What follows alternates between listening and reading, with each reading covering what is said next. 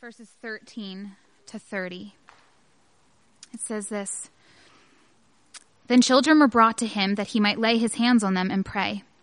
The disciples rebuked the people, but Jesus said, Let the little children come to me, and do not hinder them, for to such belongs the kingdom of heaven. And he laid his hands on them and went away. And behold, a man came up to him, saying, Teacher, what good deed must I do to have eternal life? And he said to him, Why do you ask me about what is good? There is only one who is good. If you would enter life, keep the commandments. He said to him, Which ones? And Jesus said, You shall not murder, you shall not commit adultery, you shall not steal, you shall not bear false witness, honor your father and mother, and you shall love your neighbor as yourself. The young man said to him, All these I have kept.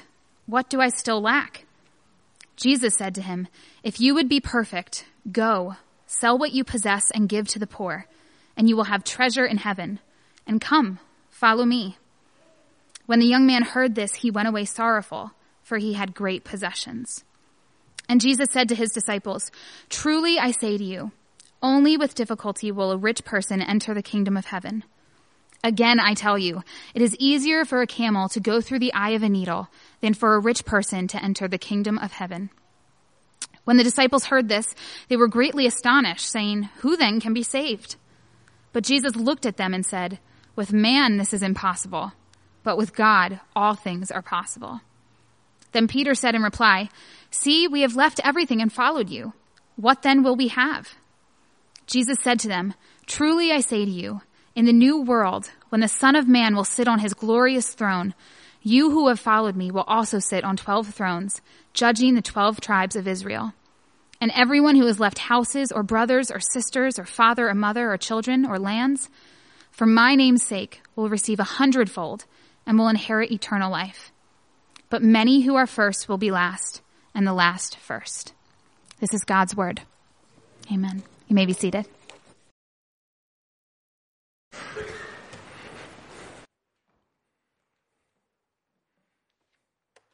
If you want to follow in your Bibles, turn to Matthew 19, but it will be coming up on the screen.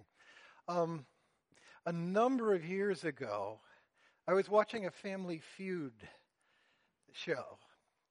And if you know Family Feud, they ask audiences, 100 people, a question, and then the contestants the next week or so have to guess the answers. And the question was Who is the last person you would expect to see in heaven? Um, now, this took place in the late 1970s. Okay. I must have been about three years old. Um, took place in the late 1970s. So I want you to try to guess. Put yourself into that audience. What do you think? Who do you think they said would be the last person you'd expect to see in heaven? Charles Manson. But Richard Nixon. Hitler. Hitler, Stalin. Mussolini.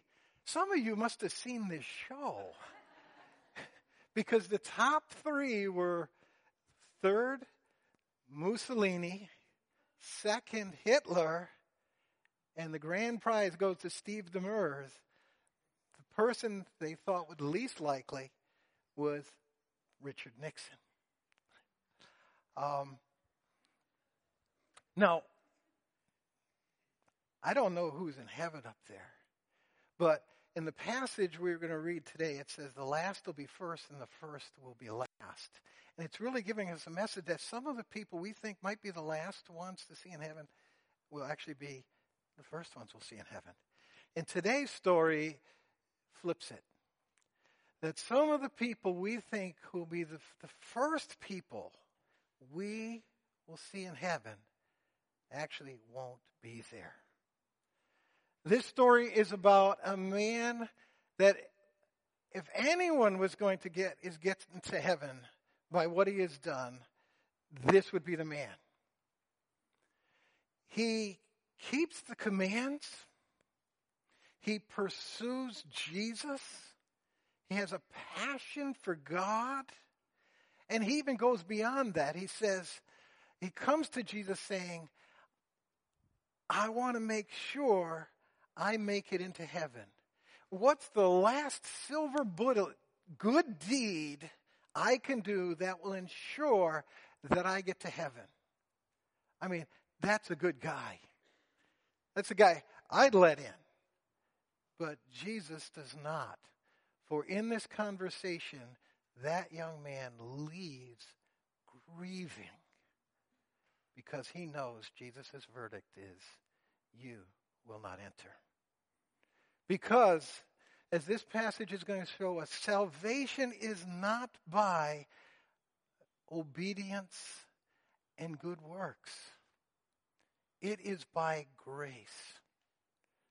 And so, what I want to do as we unfold the passage today, and we're not going to actually get to do all of it because there's so much here, is to establish that salvation is clearly by grace. Jesus is teaching that. And secondly, to ask the question, why? Why in God's thinking? Why is salvation by grace? Let's pray. Our Father, we are all at different places here today. And some of us are still trying to work our way to heaven. Lord, we need to be shown your word today. We need to show, like this young man was shown, our efforts are futile. It's impossible. Others have received the grace of Jesus Christ. May we hear your call that out of that grace follow you.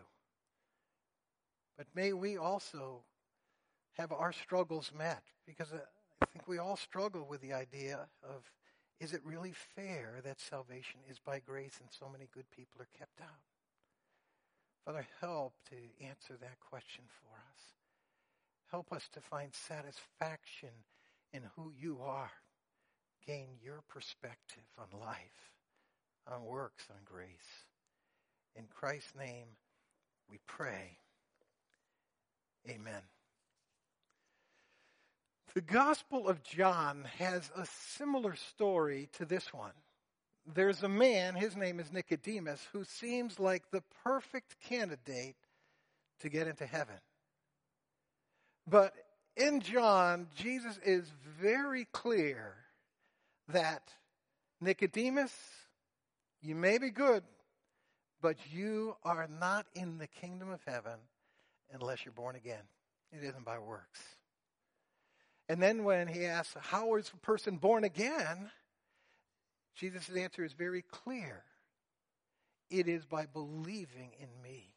As Moses lifted up the serpent in the wilderness, so that those who were dying looked to that raised serpent and fought, saying, my look to that will save me. So the Son of Man will be lifted up in the wilderness, will be lifted up on the cross, that whoever looks to him, believing he will save them, will be saved. For God so loved the world, he gave his only begotten Son, that whoever believes in him will have eternal life. The same message is in this passage, but it's much more subtle. And so we need to look for clues as it isn't quite as direct in its teaching. But let's look at it. And what we see in Jesus' conversation with this young man is first that Jesus deconstructs the whole idea that a person be saved by their works. And then secondly, he shows that they're saved by God's work and our dependence upon it. Salvation is by grace. This young man exemplifies the predominant view, even of today, that people get to heaven, people get eternal life, people enter the kingdom of God by their good works. That's why he comes to Jesus. He says, Jesus, what good deed can I do that will ensure eternal life? And we see by the later conversation when Jesus says, Well, do you keep the commandments? And he's saying, uh, Which commandments? And Jesus lays them out and he says, Yep, got those. So I got those. So what's the extra good deed to make absolutely sure I've done all I need to do to get into heaven? Isn't that a perfect description of the view you get to heaven by obeying God, obeying the commandments, doing good works?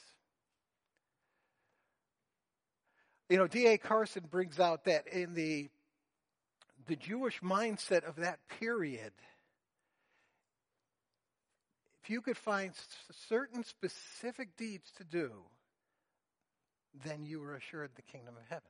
And that's what this man is looking for. If I obeyed God, now I want that good deed. Make sure I get in. And it's clear from what Jesus says you're not in. As good as you are, you're not in.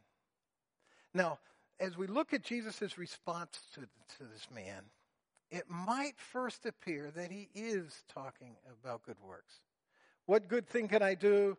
Jesus says, keep the commandments. He says, which ones? Jesus lays out a number of the Ten Commandments and adds one more. Man says, got it. Jesus says, okay, go sell all your possessions, give them to the poor, follow me. Now it sounds like that's the good work that this young man must do. And so Jesus himself is saying it's by good works. But that's not the case. Jesus is saying this to show the young man that he is not keeping the commandments of God.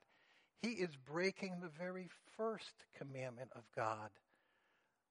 Love no other gods before me. That's the first and most central command of God. Love no other gods before me. And so Jesus says, go sell everything you have because he is showing this young man, you have a God before me. And that God is your money. You cannot give it up out of love for me. we all have the same problem. We cannot give up things we love more than God. And so Jesus builds on that and he says, It is more difficult for a rich man to get into the kingdom of God than for a camel to fit through the eye of a needle. Okay, I don't know how many of you have ever even had a camel, but I doubt anyone has tried to fit a camel through the eye of a needle because it's impossible. It is impossible for a rich man to be saved by his works. Uh, but the disciples get the message. If the rich man can't be saved, it's impossible for him. Who can be saved? And Jesus' answer, not just about the rich man, but about every one of us. Who can be saved? It's impossible with man. If you are striving, if you have been brought up thinking that Good people get into heaven and bad people don't. Hear the words of Jesus. It is impossible. You can't be good enough. But Jesus gives an alternative. With man, this is impossible. But with God, all things are possible. And the all things he's talking about is your salvation. You can't do it, but God can do it for you. And he do, has done it for us. He sent Jesus Christ, for God so loved the world, he gave his only begotten Son, that whoever believes in him will have eternal life. And we see the hints in this passage that shows this. Uh, notice at the very end, when Jesus is talking to the disciples and he says, You know, your reward, he says, You followed me, and I believe he's saying here, You've followed me, you've given up everything for me because you believe in me. Not that's the way you get saved, but you've given everything up, and the result is that you'll receive a hundredfold, and notice the word, you will inherit eternal life. The young man came and said, Jesus, what good deed can I do to have eternal life? What do I have to do to get it, to earn it? Jesus says at the end, you inherit eternal life. Now, what's the difference about getting something and inheriting it? Getting, you earn it. I go to work, I get a paycheck, they give it to me because of what I've done. When I inherit something, I didn't earn it. Somebody else did all the work, and I get it when they die. And that's exactly it. I can't earn salvation, but Jesus Christ did all the work in taking my sin upon himself and paying for it. I get it when he dies. Actually, because he dies for me. Another hint in this passage is when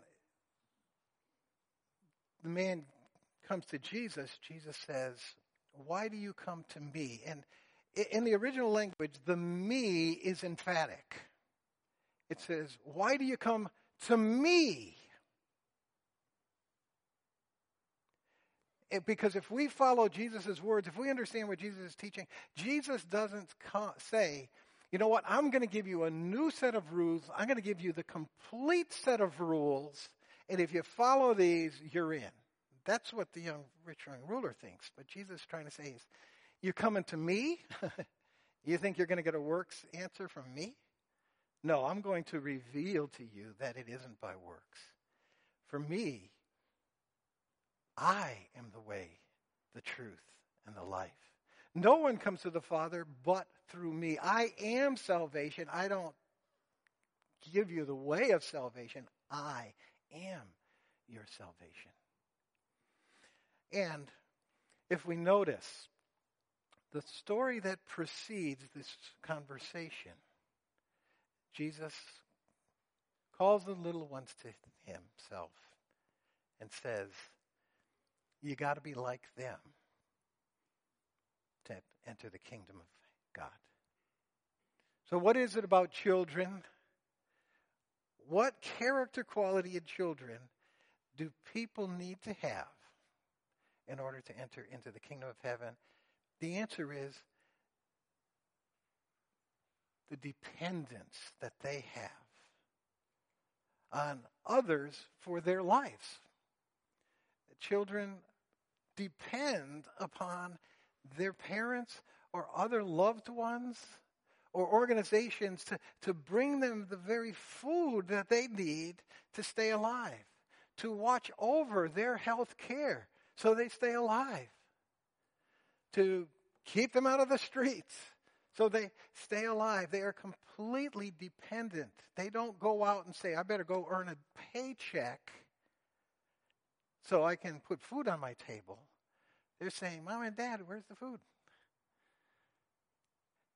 And so Jesus is trying to say right from the very beginning is we are saved because Christ went and earned our salvation.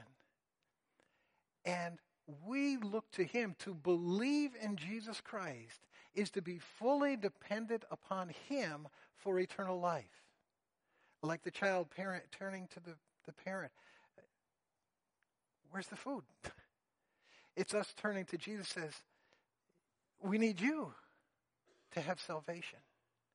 So, salvation is by grace, not by works. And we struggle with this as a culture because it is so deeply embedded in us. Every other religion, you get to God by what you do. Many churches that carry the name of Christ teach you get to heaven by what you do. The sports talk show I listen to in the morning, over and over again, they talk about a person of, whoa, he's not getting into heaven because he's not very good. Or they say, that guy's so good, he's got to be getting into heaven. I mean, if they're doing it, they're doing it everywhere. Conversations, you don't have to go far. When people start having conversations about heaven, it's all the good people are in, the bad people are out. And Jesus is saying, there's no one good enough to get in. The only ones in are the last ones, the little ones who are dependent not on their works, but are dependent upon the work of Jesus Christ for them. Salvation is by grace. Why? Why is salvation by grace? Because I struggle with it often.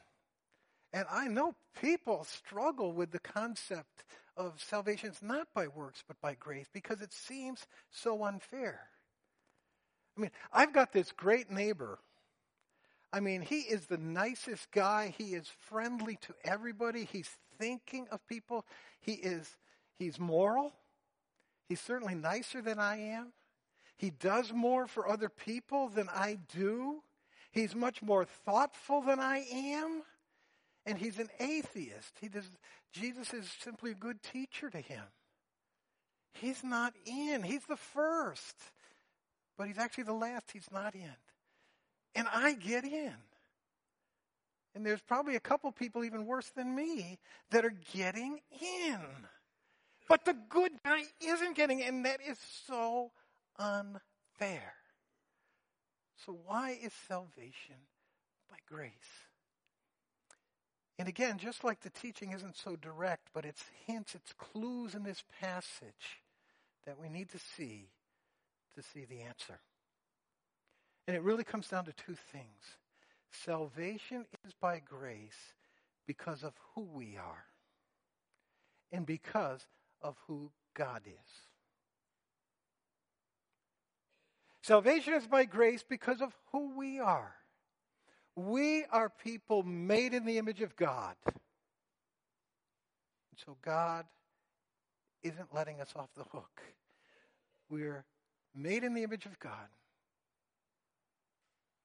And He's saying you've got to live up to that. God made us to find our fulfillment in Him, yet we continually find our fulfillment in God's other than Him. And God's saying that won't do. And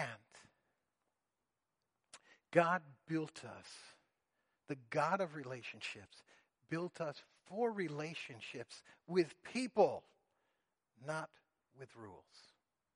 So, what are the clues we see in this passage that help us understand grace? It's by grace because of who we are. Uh, the first clue we find when Jesus says, why do you ask me what is good?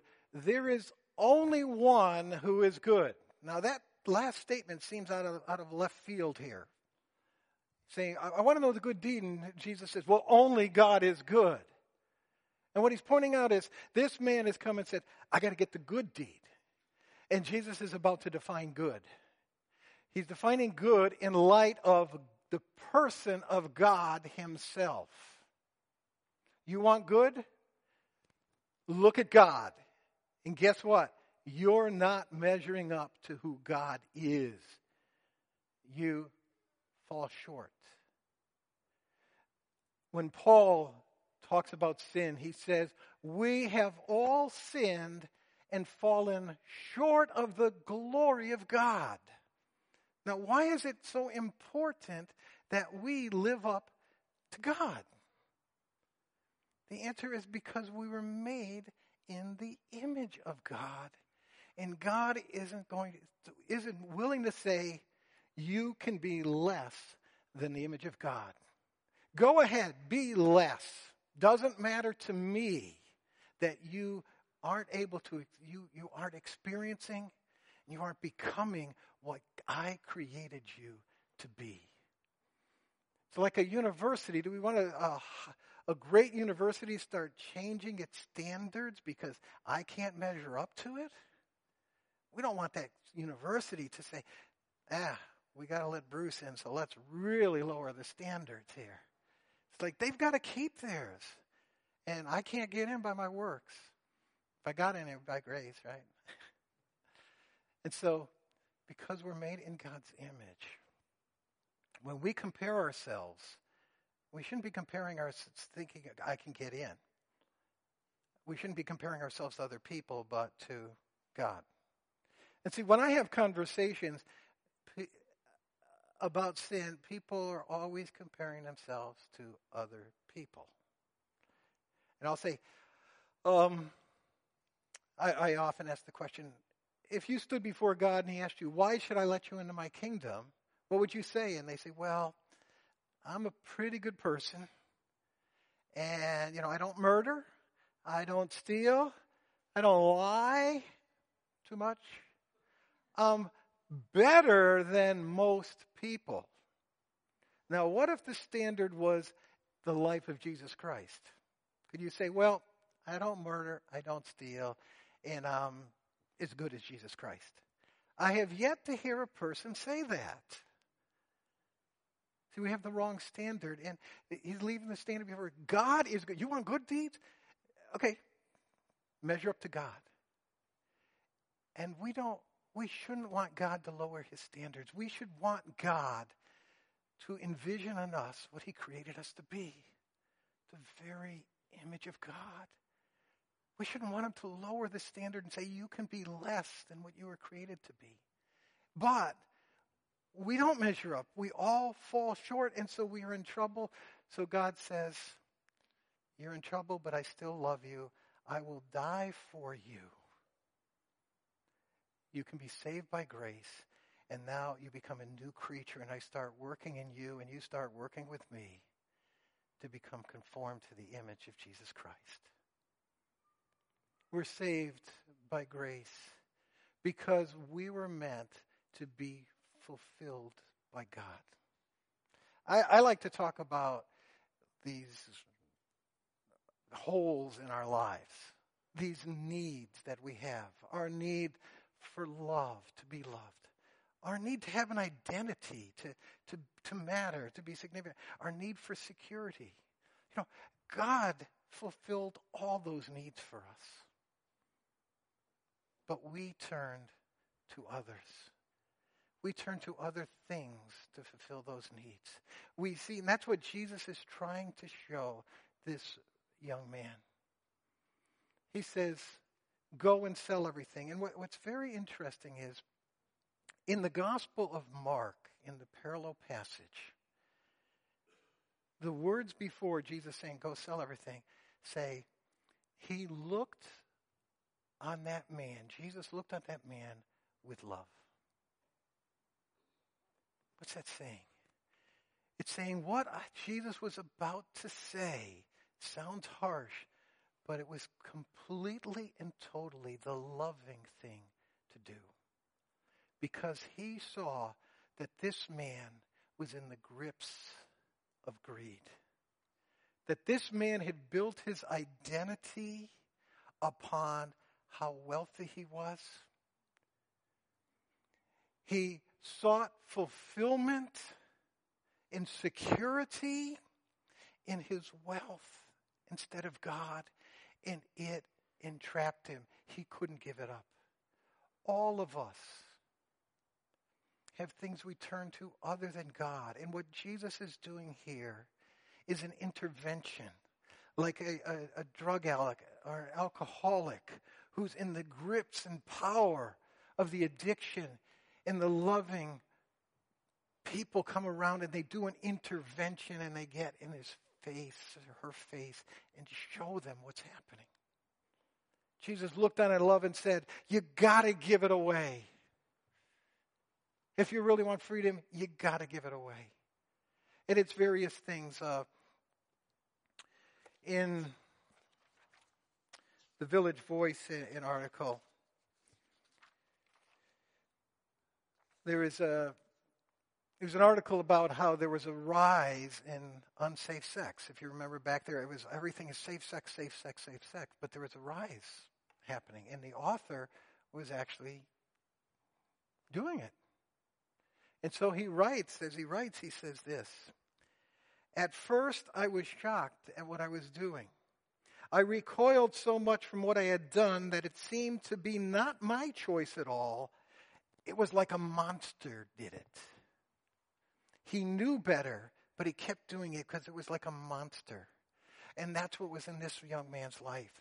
His wealth was a monster controlling. And there are things in our lives that are idols that are coming before God that are monsters in our lives. It could be power, possessions, prestige. It could be family. It could be education. All sorts of things that Jesus Christ wants to free us from. See, we are his fulfillment. And if, if salvation is by works, then you could be just like this young man. You can be in the grips of, the, of addictions to wealth that control your life and still measure up. But Jesus loves us so much that he's saying, I'm not going to allow that. I'm going to bring you into me. You're going to find your fulfillment of salvation not in you or good works or rules. You're going to find it in me. And you're going to find in the gospel of grace that which brings you complete fulfillment, gives you a new identity as a son or daughter of God, gives you new wealth spiritual wealth that's brought out at the, the end of this passage for the disciples. He's going to give you security. That you know if he gave his life for you on the cross, he really wants to give you all things. And if the worst thing happens, you know at the end of the story, God wins and you're with him. And if you're taken, the, this life ends, you're with God forever. The gospel of grace brings us the fulfillment that we so desperately need in God, not in wealth or riches or anything else. Salvation is by grace because we are built for relationships, not for rules. If you look at it, people, this young man probably had a greater relationship with the rules than he did with people. You know, Jesus brings out his weakness. His weakness is he doesn't love God and he doesn't love his neighbor. You see, when Jesus is asked the question, What's the greatest commandment? Jesus says, To love God with your entire being and to love your neighbor as yourself. All the commandments hang on these two commandments. You hear what he's saying? He's saying it isn't about obeying all the commandments, it's about two things. Really, one. It's about love. Loving God, loving others. The commandments are simply expressions of how to love God and love others. The commandments really should come under the title of the book. What should I do as an expression of my love for God and my love for others? And then you get the commandments but it's all about love. God made us for love. Why? Because God is love. The Father, Son, Holy Spirit loved each other eternally, and they created us in their image to love. If we keep our commandments without love, we're lost. And yet this man didn't love God. He loved his riches. And he didn't love his neighbor, even though he said he did. If you notice the list of commandments Jesus gives, they're all Ten Commandments except one. Love your neighbor as yourself is not a commandment, one of the Ten Commandments. You know why Jesus slipped it in there? He's really trying to show the guy, you're not keeping that one. Because he says, go sell everything and follow me, love God, and take the money and spend it, give it to the poor, loving your neighbor. Couldn't do either. You see, salvation is by grace because God is not going to turn our lives into a pursuit of rules. He wants our lives to be a pursuit of Him and a pursuit of others. And it is the gospel that allows us to do that. It is the gospel that draws us in love with God.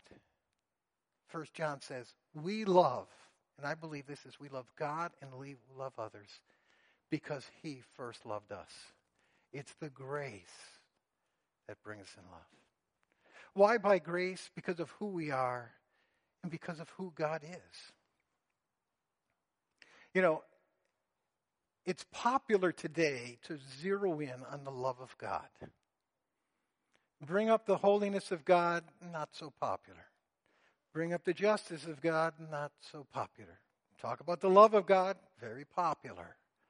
You see, today we denigrate God's holiness. We denigrate it by the fact that we look at God's commands, we look at God, what God's desiring us to be, and we say, you know what? That's for past ages. We can choose to live lives any way we want as long as we're not hurting anybody else. Then your holiness doesn't matter. God, we don't care about your justice. We don't even want your justice. I hear a preacher talk about hell, eternal judgment, a justice. Oh, no, no, no. That is way old fashioned. We, we, you know, it's love, not justice. I would contend that deep down, we desire God. We want God to be holy. We want God to be just. The most asked question I hear from those who don't know Christ, and often from those who do know Christ why does a good God allow suffering and evil? And that's, of course, what's in this passage, right? Only God is good. Why does a good God allow suffering and evil? I don't know the full answer to that, but I do know this answer. Ultimately, he doesn't. In the end, Jesus Christ is returning and he is going to bring justice and he is going to get rid of suffering and he is going to judge evil and he is going to make all things right. He feels more hateful of the suffering and evil that's happening in our world today than we do. Because what do we do about it? We feel sorry for people. We might try to go help, and that's great, and we might give money to people, and that's great. You know what he did about it? He became man, suffered the indignities of all that we could hurl upon him, and we, the creature nailed him to the cross. And he cried out, My God, why have you forsaken me? I thirst, I am separated from you. He gave everything to get rid of evil and suffering. That's a good God. He's temporarily allowed it because we've brought it on. He will deal with it. Inside all of us, we do want God to be holy. We do want Him to be just. And He is loving. And so from our perspective, there's a dilemma for God to be good in all of his character qualities. If he is good, and I fall short of the glory of God and what I was created to be, the holiness and justice of God says, Bruce, you are condemned for eternity. Guilty. The love of God but, but if God does that, we're going to look and say, God, where's your love? And so many of us want us to want God to say, God, God to say, you know what? Doesn't matter. You can be Hitler, you can be Mussolini, you, you can be Charles Manson. It doesn't matter. Just let us all in. If God did that, we'd say, God, there is no justice. There is no holiness. If it's by works, we're all in trouble. But grace brings it all together. Paul says in Romans that he is just and the justifier of those who believe in Christ. You see those two things? He's just. He says, there will be a penalty.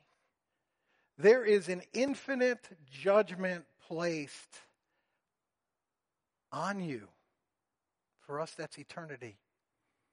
But that judgment, that penalty for our sin is paid and will be paid. He is just.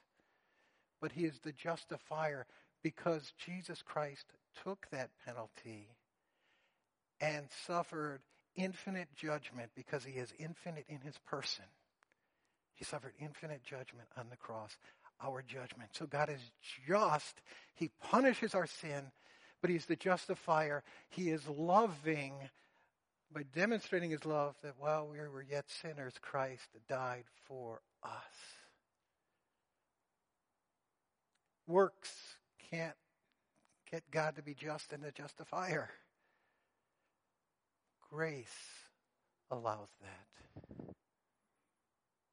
Salvation is by grace. And it's by grace because of who we are and because of who God is. Paul says, By grace you are saved through faith. Not of yourself, it's a gift of God. And you got an added bonus. You can't boast, be arrogant and prideful about it because you didn't earn it. You have to be humble like Jesus Christ. Our Father, we thank you for the wealth of your word, for your understanding of us, for your speaking to our hearts and lives. Most of all, we thank you that when we place our faith in Christ, we don't get what we deserve. You got what we deserve. And yet we get what you deserve honor and glory and eternal wealth. We thank you and praise you for your love, justice, and holiness. Amen.